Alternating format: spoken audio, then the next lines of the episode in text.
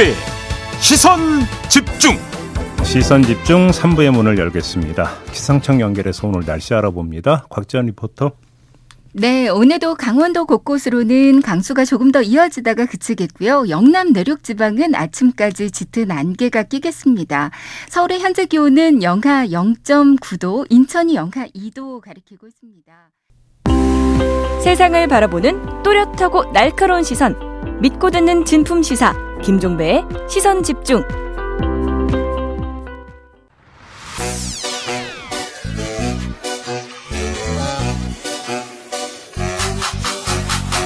민심 어때? 여론 어때? 총선은 어때? 랄랄랄랄랄라 다가오는 총선 민심으로 판세를 읽는다 민심 어때? 네. 두 분과 함께 합니다. 이상일 케이스텍 컨설팅 소장 모셨고요. 어서 오세요. 네, 안녕하세요. 윤희용 오피니언 라이브 여론 분석 센터장 모셨습니다. 어서 오세요. 예, 안녕하십니까? 네, 오늘도 분석할 내용이 좀 많은데요. 한국갤럽 조사 결과 윤석열 대통령의 지지율이 9개월 만에 20%대로 떨어졌다. 이런 내용이 있습니다. 좀 일단 이거 소개부터 좀 해주시겠습니까? 아, 예, 한국갤럽이 어, 지난달 30일부터 어, 3일간 조사를 전국 1000명 대상으로 어, 전화 면접 조사를 진행했는데요. 예. 이 조사에서 윤석열 대통령의 우리가 국정 지지율이라고 부르는 업무 수행 평가의 긍정 평가가 29%로 나왔습니다. 음. 어, 이것은 이제 9개월 만에 20%대로 이제 떨어진 보, 것인데요. 네. 예, 그래서 많이 이제 주목을 받았던 결과입니다. 자세히 보시려면 중앙선거 여론조사심의위원회 홈페이지를 좀 참고를 하시고요. 예. 이게 9개월 만입니까? 그러니까 20%대로 떨어진 게? 예, 음. 지난해 4월 달에 이제 20%대로 떨어졌던 조사가 있었는데요. 네. 그 이후에 사실 어 20%대라는 이제 숫자가 나온 것은 처음입니다. 이게 음. 지난 지난주 조사랑 비, 그 전주 조사랑 비교했을 때 낙폭은 이제 네. 2% 정도이기 때문에 예. 큰 것은 아닙니다만 음. 이게 어떤 상징적인 숫자가 나온 거잖아요. 네. 20%대라는 자체가 주는 다른 조사들에서는 이제 뭐 대통령 지지율이 30% 초중반대가 나오긴 합니다만 음흠. 갤럽 조사 자체로 봤을 때 이게 우리가 보통 이제 30%가 무너졌다 이런 어떤 표현을 쓸 때 보면은 음.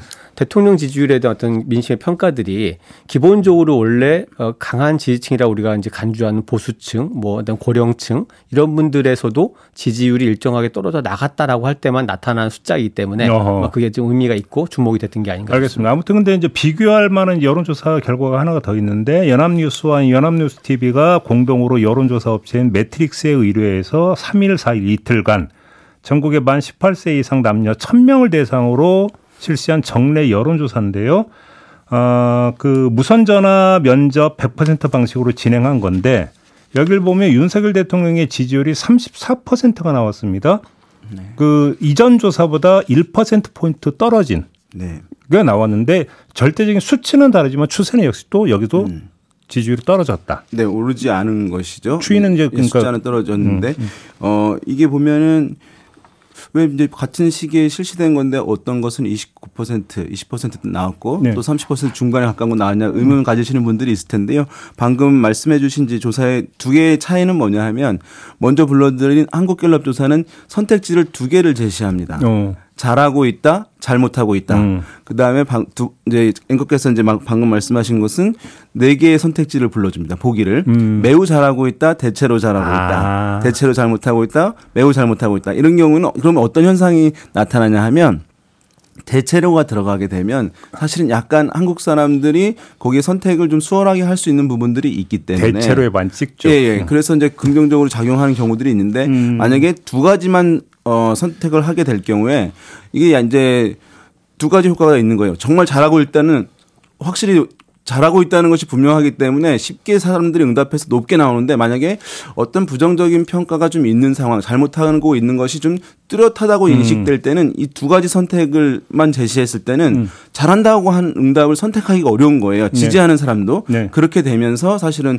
많이 떨어지는 효과를 알겠습니다. 불러오는 경우가 있습니다. 아무튼 이제 추이는 비슷하니까 한국갤럽 조사를 기초로 다시 한번 얘기를 좀 이어갔으면 좋겠는데 부정평가 요인을 보면 1위가 경제, 민생, 물가 문제예요. 네, 그렇습니다. 근데 지금 계속 민생 토론회 열어왔잖아요. 이제 이 부분이 아마 그 여권 입장에서는 굉장히 이제 곤혹스럽거나 좀 아픈 부분이 될 텐데요. 네. 사실 대통령이 이제 어, 구- 정부 부처의 업무 보고들을 통상적인 방식에서 바꿔서 현장의 어떤 민생 토론회라는 형식으로 음. 네. 진행이 됐고 현재 아마 9차까지 진행이 된 걸로 알고 있는데 상당히 강행군 형태로 그다음에 그 민생 토론회 현장 속에서 사실 이제 국민들이 좀 관심을 가질 만한 다양한 어떤 정책 이슈들이 쏟아져 나왔습니다. 예, 그럼에도 그렇죠. 불구하고 이제 지지율이 20%대냐 아니냐 이 논쟁이 아니라 지- 그러면 이제 그런 것들이 좀 반향을 일으킨다면 지지율이 좀 적어도 회복되거나 상승할 수 있는 어떤 그림들이 나타나야 되는데 이게 오히려 지금 어 그렇지 않거나 정체되거나 오히려 하향 곡선이 나타나고 있다라는 것은 결국 이게 정책에 대한 어떤 평가들을 어 국민들이 지금 제대로 객관적으로 하는 것을 가로막는 다른 요인들이 더 있는 게 아니냐. 예. 그렇다라고 하면 아까 그 갤럽의 어떤 조사에서 부정평가 이후에서 경제 민생 물가가 19%라고 말씀해 주셨는데 음. 다른 요인들이 있습니다. 소- 그 중에 보면 뭐 소통을 잘 안 하는 것 같다. 뭐 10%, 11%가 되고요. 그다음에 좀 독단적이다. 뭐 이게 한 7%. 그리고 음. 김건희 여사라는 어떤 단어로 통칭되는 게 6%인데 이런 것들만 합쳐봐도 이게 24%입니다. 음. 결국 뭐냐 하면 정, 정부가 하고 있는 어떤 대통령이 하고 있는 정책이나 행, 그 행동들을 좀 평가하는 그 내용에 대한 평가 이전에 그러니까 그 윤석열 대통령에 대한 어떤 이미지 그러니까 어떤 스타일이라든지 국정 운영의 방식이라든지 그리고 지금 이제 그 소위 여권에서 가장 큰 숙제가 되어 있는 아마 김건희 리스, 여사 리스크 이 부분에 대한 어떤 것들을 잘 풀지 않, 제대로 풀지 않고 있는 상태에서는 민생 토론이라는 것이 아무리 이렇게 강행군을 해도 그것이 그렇게 와닿지 않는 것이 아니냐 음. 이런 어떤 유추 해석이 좀 가능한 거죠. 아하. 이게 대통령 국정수행 지지율이라고 하는 것은 사실은 여러 정치 지표 중에서 가장 탄력도가 높은 것. 그러니까 대통령이 일을 잘하는 모습을 보여준다거나 어떤 긍정적인 메시지나 긍정적인 행보를 보이면 움직이게 되어 있는 지표거든요. 이게 정치적으로 지지하십니까라고 하는 질문이 아니기 쉽게 때문에 말하면 즉각 반응이 나오는 네. 부분이다. 그렇습니다. 지지하지 않더라도 잘한다고 얘기할 수 있는 거예요. 그래서 대통령 임기 초반에 어떤 대통령들은 70% 80%가 나오는 겁니다. 그게 정치적 지지율은 아니거든요. 아, 잘한다고 보이는 것이니까. 어, 그런데 지금 윤석열 대통령은 오랫동안 지금 변동이 사실 크지 않은 그런 상황이고 방금 말씀하신 대로 긍정적 행보가 최근에 엄청 많았고 가령 우리가 많이 얘기하는 GTX 같은 경우 그 영향권 안에 든 유권자 국민 수라는 것이 제가 봤을 때 천만 이천만 될 것 같은 느낌이에요. 거의 수도권의 절반 어, 거의 다. 그러니까 그런데도 불구하고 여기에 반응이 없었다는 것은 그 탄력도, 그러니까 대통령이 이러한 행보를 했는데 그것에 대한 반응도 자체가 음. 지금은 상당히 깨져 있는 그런 상황이어서 어떤 것을 함으로써 지지를 올리려고 하는 것도 중요하지만 그 전에 이것을 복원하는 것. 그러니까 아, 대통령이 어떤 행보를 하는 것에 대해서 눈여겨보고 관심을 갖고 보고 귀 기울여서 듣고 인지한 후에 반응이 나타나는 것이니까 그 신뢰를 좀 복원하는 작업이 좀 필요한 측면이 있다고 할 수 있겠고요. 또 한 가지는 경제 민생 물가가 사실 되돌아보면은 거의 1년 정도 계속 1위였습니다. 음. 지금 수치가 좀 높아진 부분이 있지만 네. 이 부분은 그러니까 민생을 집중하지 않는다 이런 비판도 있지만 사실 지금 현재 조체 뭐 물가의 문제 어, 경제의 문제 이 부분이 사실은 어, 또 영향을 주는 부분들이 있어서 이것이 어떤 단기간으로 어, 이게 반전을 가져올 수 있을지 여부 약간 좀 확실치 않은 그런 상황이라고 하겠습니다. 자 그러면 또 하나의 지금 포인트가 이제 오늘 밤에 윤석열 대통령의 신년 대담 이제 이게 방송이 됩니다. 이게 이제 하나의 이제 전환점이 될 수 있을지가 좀 궁금한데 그렇게 되려면 어떤 요인이 충족이 돼야 된다고 보십니까?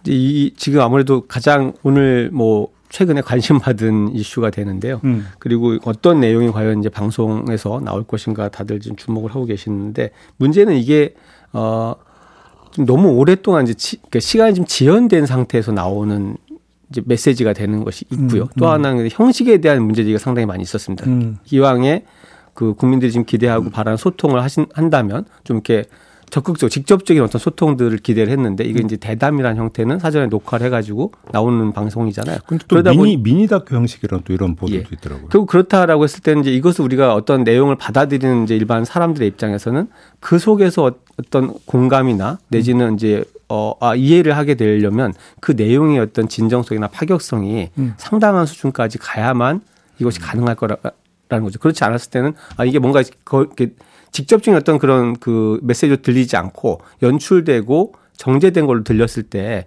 그것이 주는 효과라는 것은 반감될 수밖에 없거든요. 그러니까, 그러니까 좀 단순하면 사과냐 설명이냐.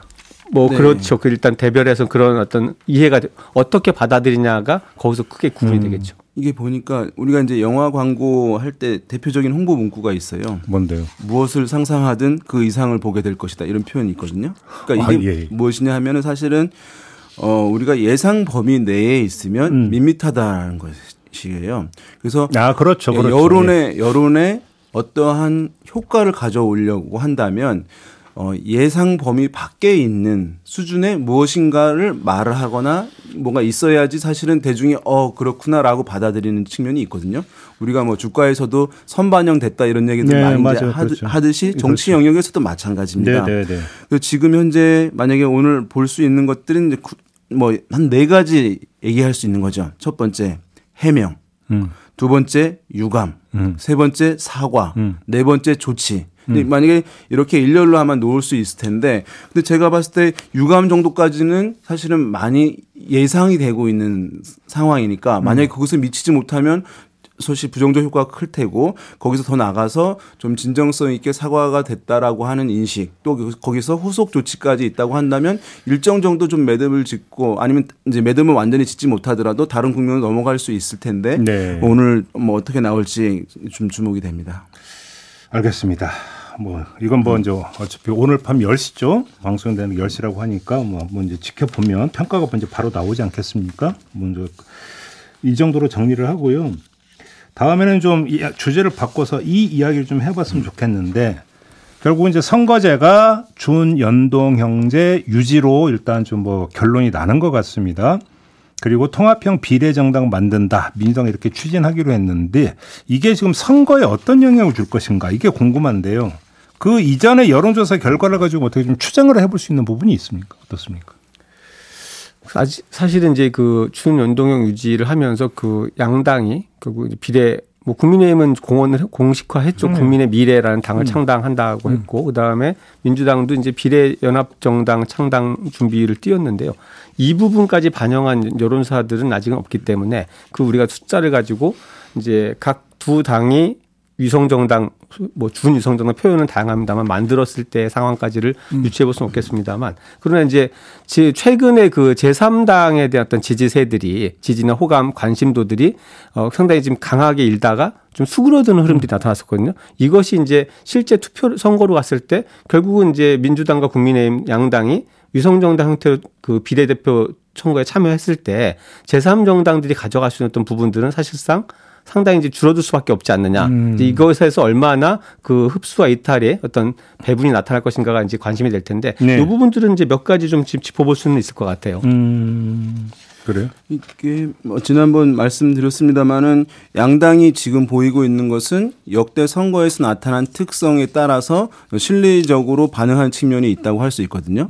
그러니까 어 우리가 일괄 투표라고 하는 지역도에서 A 정당을 찍고 비례에서도 또 A 정당을 찍는 그런 이제 현상들을 일괄 투표라고 할 수 있겠고 다른 정당을 찍는 것을 분할 투표, 분리 투표라고 할 수 있을 텐데 어 이게 이제 선거 있고 그 이- 선거 끝난 이후에 사후 조사라고 하는데요. 그런 이제 연구들 통해서 이제 추정해 볼 수 있는 것이거든요. 그래서 지난 이제 19대라든가 20대 같은 경우에 살펴봤을 때 보수 정당 같은 경우에는 일괄 투표 그러니까 그대로 투표하는 비율이 뭐 어쨌든 뭐 80% 이상 90% 가까이 나타나는 현상들이 지역구도 있었고 국힘 찍고 예. 비례도 국힘 찍고 충성도가 있는 거죠. 음. 그러니까 국민의힘 입장에서는 아 우리 정당의 지지층들이 이런 패턴을 과거에 보여왔다는 것을 알고 있다면 네. 단독형 비례 정당인 거죠. 단독형 그렇죠. 비례 위성 정당인 거죠. 그렇죠. 그런데 어 야당이 이제 더불어민주당 계열 정당들을 보게 되면 사실 그 이탈률이 상당합니다. 음 어, 지금 19대 같은 경우에는 그 새누리당 당시 새누리당인데 그때 이제 한국 선- 선거학회 조사로 새누리당은 89.9%가 이제 일괄 투표를 했는데 민주통합신당은 78%밖에 안 됐었는데 어. 이게 20대에 와서는 더불어민주당 지지층이 어 이게 이제 서강대 정치연구소에서 조사한 것인데 더불어민주당으로 54%만 간 거예요. 오호 그러니까 나머지로 간 것이니까 아 그러면 뭐 당시 국민의당이나 정의당 쪽으로 이제 많이 갔다고 연구가 됐는데 예 그러면 더불어민주당 지지층에서는 아 우리의 지지층들이 약간 진보 성향이 있어 보이는 정당들한테 이탈률이 이렇게 큰 상황인데 단독형 우리 위성 정당을 비례 위성 정당을 만드는 것이 꼭 어, 어, 좋은 것만은 아닐 수 있다 이런 특성을 좀 감안한다면 어 이제 통합형 비례 음. 위성 정당 만드는 것이 실리적이다라고 하는 판단들이 어쨌든 작용했을 수 있, 어, 거든요 예, 재미난 분석이네요. 근데 예. 그러면 거기서 더 나가서 그러면 통합 대상을 어디까지 포괄할 것인지에 따라서 또 반응이 달라질 수도 있는 거 아닙니까? 그래서 뭐 그것이 이제 앞으로 과제일 것인데요. 네. 뭐 통합의 대상을 어디 어느 정당까지 할 것이냐. 그러니까 음. 더불어민주당 입장에선 그 다음에 민주당의 몫을 이제 어느 정도까지 할 것이냐. 네. 또 민주당 의원들의 순서를 앞부분에 배정할 것인지 뒷부분에 배정할 그렇죠. 것인지 이런 부분들이 이제 주요하게 쟁점으로 남아 있는 상황일 텐데요. 네. 지금 이것을 뭐 어떻게 분석으로 할 수 있는 부분은 아니겠습니다만은 실제로 보게 되면 어 이게 큰 효과 지금 용해인 어 의원 정도의 흐름들 있을 텐데요. 그- 어, 하고 시민사회 정도가 이제 어 민주 더불어민주당이 추구하는 이제 비, 통합 비례 정당으로 갈 가능성이 있을 텐데 제가 봤을 때는 이준석 신당 그다음에 그 뭐 이원욱 의원, 조홍천 의원 등 또 금태섭 의원 등 이거 전 의원 등이 합류할 가능성은 이제 많지 않고 네. 또 그렇다고 이낙연 전 대표가 거기에 또 합류하는 것도 저는 모양새가 이상하다고 음. 보이거든요. 그렇게 봤을 때는 지금 제3지대에 거론되고 있는 정당들의 에서 상당 부분은 또 그대로 이제 가거나 별도로 이제 통합 위성 정당에 가지 않고 음. 이루어질 가능성이 지금은 좀 높다고 봐야 될 것 같습니다.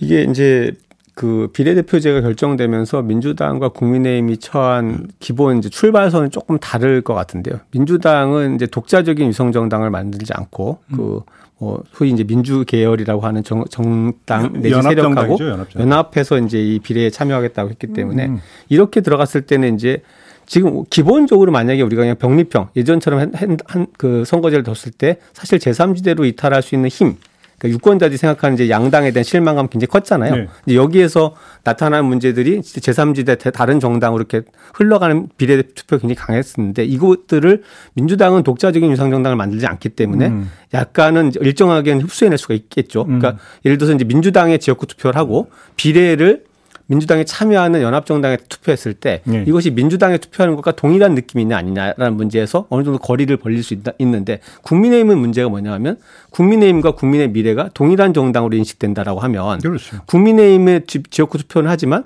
비례를 국민의 미래를 찍을 때 이게 같은 국민의힘을 찍는 것 같은 느낌이 들 수가 있잖아요. 네, 그렇죠. 그것이 더 강하고 그렇다고 했을 때는 지금 크게 대별했을 때 보, 그러니까 보수 진영의 어떤 제3지대에 나와 있는 이준석 전 대표의 개혁신당 같은 것 이런 당이 대안으로 볼 수 있다라는 거죠. 보수층에게는 아. 이 부분들을 어떻게 국민의힘 입장- 입장에서는 막아낼 것이냐는 숙제가 있기 때문에 그러니까 개혁신당이 분할 투표 여권 지층의 분할 투표를 이끌어낼 수 있느냐 소지가 없느냐. 있는- 왜냐하면 국민의힘은 지금 음. 이제 위성정당을 독자적으로 만들고 그렇게 할, 할- 그러니까 완전히 한 그 일심동체 형태로 가야 할 수밖에 없기 때문에 네. 그런 부분이 좀 다른 게 아닌가. 그래서 이제 이 문제 같은 경우는 지금 어쨌든 제3지대 중심은 여러 이제 주도권 싸움을 하고 있다는 표현들도 하지만 실제 이준석 이제 대표가 이끄는 개혁신당이 사실은 중심적으로 이제 대중들에게 어필되고 있는 것은 부인할 수 없거든요. 음. 자, 그런데 지금 이제 우리 이 소장님 말씀하신 대로 이 문제는 이렇게 작용할 수밖에 없을 것 같습니다. 뭐냐면 더불어민주당은 통합 비례 위성 정당을 만들었잖아요. 네. 그러면 민주당을 지역구에서 투표하고 그다음에 비례에서는 그 통합 정당을 지지하는 진보 성향층의 성향들이 나타날 가능성이 있잖아요. 그렇기 때문에 이준석 신당이 진보와 보수를 이렇게 아우르는 이런 흐름 또는 이낙연 저- 대표와 통합하는 것들은 사실 상당히 쉽지 않은 그런 상황이고 보수 정당에서의 분리 투표를 좀 기대하는 측면에서 보수 색깔을 좀 가져가고 영남에서 좀 선전하려고 하는 기류들이 좀 있을 수밖에 없다는 점에서 야 제3지대의 전반적인 통합 이런 것들은 사실은 좀 어려워지는 측면들 그렇게 전망하시는 거네요. 예, 제약되는 근데 측면들이 이제 제가 작용할 수 있을 것 같습니다. 출발선만 봤을 때는 그렇게 놓고 보면은 뭐 꼭 유불리로 음. 표현하기는 좀 그렇습니다만 민주당이 조금 더 융통성 있는 어떤 입장에서 이제 비례대표제 접근이 가능한 건데 음. 그런 이제 국민의 입장에서는 좀 더 큰 숙제를 안고 있지만 그러나 이후의 과정을 전망할 때는 좀 달라집니다. 그러니까 지난 총선을 돌아보시면요. 이 비례제가 결국 최종적으로 결정되고 위성정당들이 창당되고 거기서 공천해가는 과정이 선거에 아주 임박했을 때입니다. 맞아요. 그러니까 시간이 굉장히 잘 짧았어요. 네. 근데 이번에는 이제 그거보다 훨씬 더 긴 시간을 가- 가고 거기다가 민주당 입장에서 보면은 지금 이제 뭐 예상되고 있는 송영길 전 대표의 장- 당, 음. 뭐 조국 전 장관의 신당, 뭐 당, 그다음에 그 외에 지금 그 이미 나타나 있는 세력만 해도 굉장히 많은 많죠. 정당 정치 세력과 연대 연합 협상을 해야 되는데 음. 이 협상 과정이 굉장히 길고 어 그다음에 복잡할 것이며 근데 그 안에서 갈등과 파열음들이 나타날 확률은 굉장히 크죠. 지난번보다는 혹시 비교할 수 없을 정도로 굉장히 그 강렬한 그 내부 어떤 다툼들이 있을 수 있기 때문에 이런 부분들을 잘 소화해내지 못했을 때는 오히려 이제 민주당이 목적하는 소기 어떤 효과들을 거두기 굉장히 어려울 수도 있다라는 생각 좀 듭니다. 알겠습니다. 뭐 자연스럽게 여기가 이제 그 제3지대 신당 이야기로 이제 걸쳐져 있는데 조금 전에 잠깐 그 언급이 나왔습니다만 제3지대 신당에 대한 지- 기대치가 좀 줄어들고 있는 거 아니냐. 이런 분석이 좀 나오고 있습니다. 이게 맞다면 그 이유가 뭘까요? 어떻게 분석하십니까, 두 분은? 아직 이제 저는 예단하긴 단정 적으로 빨리 판단하기는 이르다고 할 수 있을 텐데요. 지난 이제 조사들이 나왔는데 그 이전 조사들에 비해서 제3지대에 있는 뭐 이준석 신당이라든가 아니면 또 이낙연 신당 등의 지지율이 대폭 좀 낮아지는 흐름들을 보였어요. 아까 한국갤럽 조사에서도 그렇고. 네. 어, 그래서 좀 이전보다 이제 이슈 파이팅을 잘 하거나 대중의 주목을 받고 하는 흐름으로 가고 있지 못하는 것은 좀 분명해 보이는데 음. 거기서는 정당명의 어떤 표기 등의 문제도 이제 있었던 것 같아요. 그러니까 뭐냐면 국민 어, 개혁 신당이라고 물었는데 근데 이, 이준석 신당이라고 그 전까지는 묻다가 아. 하는 부분들이 있어서 사실 아, 대중들은 그 요인도 있나요? 그 요인도 이제 음, 일정 부분 음, 있어서 음, 음. 정답은 아마 그 중간쯤 어디일 것이라고 보는데 아마 한두 개 정도가 좀 나온 이후에 판단해야 되지 않을까 생각이 듭니다. 근데 연합뉴스하고 연합뉴스 TV가 네. 그 2월 3, 4일에 어 조사 기관이 어디죠? 메트릭스. 메트릭스에 네. 의뢰해서 전국 성인 1000명을 조사한 결과가 있습니다. 면접은 전화 면접은 음. 조사했는데 여기서는 내일 당장 선거라면 어느 당을 지지하십니까라는 질문이 포함되어 있었거든요. 이제 거기에 이제 민주당이 35%, 음. 국민의힘 33%, 그다음 개혁신당 4%, 정의당 하고 녹색정의당이 2%, 새, 새로운 미래가 1%가 나왔는데요. 이 조사에서는 이제 표현을 할때 어, 이준석 전 국민의힘 대표 등이 이끄는 개혁신당 그리고 이낙연 전 민주당 대표 등이 이끄는 새로운 미래라는 표현을 넣어서 조사를 했기 때문에 이준석 대표가 아. 얘기하는 것처럼 이준석이라는 이름이 빠졌기 때문에 지지율이 떨어진 음. 것이다라는 것은 아직 뭐 확실치 어, 예, 않은 예, 예, 예. 그런 것 같고요. 저는 사실 이 제3지대에 대한 어떤 기대감들이 좀 꺾인 부분은 그분들이 결국 그 지금까지 짧은 시간에 좀 만들어낸 어떤 정치의 흐름 때문이라고 보는데요. 세- 그러니까 제가 생각하는 건 뭐냐면 제3지대가 완전하게 부상할 수 있는 것들은 빅텐트의 어떤 골든타임이 있었고 그것은 지나갔다라고 보는 겁니다. 그렇죠. 그러니까 예. 이 부분에서 사실 정말 새로운 정치를 이야기하는 분들이 다 모여서 그 어떤 커- 거대한 어떤 이제 흐름들을 만들어내고 그렇게 해서 이게 정치에 참여한 어떤 모습을 보여줬다면 굉장히 큰 바람이 있을 수 있었는데 그 음. 사이만 보더라도 서로 빅 텐트를 얘기하면서 다 갈라졌잖아요. 그렇죠. 결과적으로는 뭐 중 텐트도 안 된다라는 표현이 나올 정도로 그게 그렇게 컸다? 그런 지리멸렬한 모습 때문에 음. 제3지대에 대한 관심들은 급격하게 소멸한 음. 것이 아닌가. 저는 이렇게 보거든요. 그러니까 삼국지에 그 빗대면 삼분지계를 실현시키지 못한 음. 그 결과다. 뭐 그러니까 과거 완료형을 쓰면 안 되겠죠. 아직도 진행 아직. 진행 중이기 때문에 이제 못하냐 아니라 못하고 있는. 예. 네. 그 양당이 어떤 공천 과정에서 어 이제 정치에 대한 뭐 불신을 어느 정도 이제 강화하느냐 아니면 혁신의 모습 보이느냐 여부도 이제 연동되어 있, 는 측면도 있어서 저는 뭐 아직 이제 끝나지는 않았다고 보기는 하는데 잠깐만요. 근데 예. 그렇게 만약에 본다면 아까 그 비례 부분이 있잖아요. 네. 그러면 최소한 비례 부분에서라도 그 신당 세력도 그러니까 연합 정당을 만들면 되는 거 아닙니까? 그렇죠. 근데 이제 이게 뭐냐면 어 예를 들면 이건 이제 사 그러니까 수학 산수로 들어가야 되는데 정당 지지율 3% 이상을 얻을 수 있는 당이 있다고 할, 기대하는 당이 있다고 할 때 자, 그 비례 전략으로 봤을 때는 지역구를 안 내야지만 이익이 되잖아요. 예. 지역구 후보를 내고 당선될 수 있는 후보가 한 명이라도 있으면 사실 한 6% 이상 얻기 전에는 지역구 손해를 보게 되거든요. 예. 근데 이런 이런 문제가 있다 보니까 오히려 어 빅텐트로 가는 것이 유리하냐라는 문제가 음. 그럼 지역 다 지역구 출마하고 싶은 후보들은 오지 마라 이렇게 해야지만 이게 형성이 되는 문제가 생기는 거죠. 복잡해. 어이 네, 복잡해. 이게 어. 저런 건 하나 있을 것 같아요. 어, 제 옛날에 보면 야권 단일 후보 이런 표현들이 있었잖아요. 네, 그렇죠. 그러니까 아마도 제3지대에 있는 정당들이 제3지대의 어, 정당 단일 후보 또는 그러니까- 연합 단일 후보 뭐 이런 것들을 아마 만들어 보려고 하는 그래서 이제 어제 이원욱 키우려고. 조홍청 예. 의원이 이제 통합 공관위 구성해서 여기서 하자 했던 게 그래서 나오는 거겠죠. 네, 그렇게 해, 하지 않으면 이제 주목도가 지금도 사실 너무 분산되어 있어서 대중이 기억을 다 하기 힘들거든요.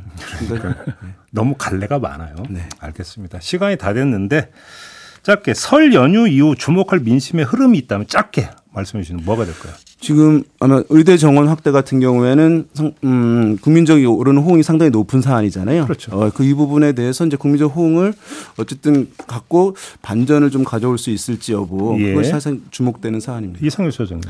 저는 오늘 윤 대통령의 그 어, 방송 담화 음. 대담 이후에 음. 어, 거기서 국민의 평가와 네. 그 문제에 다시 숙제를 안게 될 국민의 힘의 예. 대응 기조가 아까 서울 이후의 민심을 그렇죠. 바꾸지 않을까 어차피 이제 방송 대담 후에 민심 흐름을 봐가지고 이제 민, 여론이 정말 재조정되느냐 안 되느냐 요거에 따라서 이제 또 이제 전략을 조정을 하게 될 테니까 이제 그걸 봐야 된다 이런 말씀이시겠네요. 알겠습니다.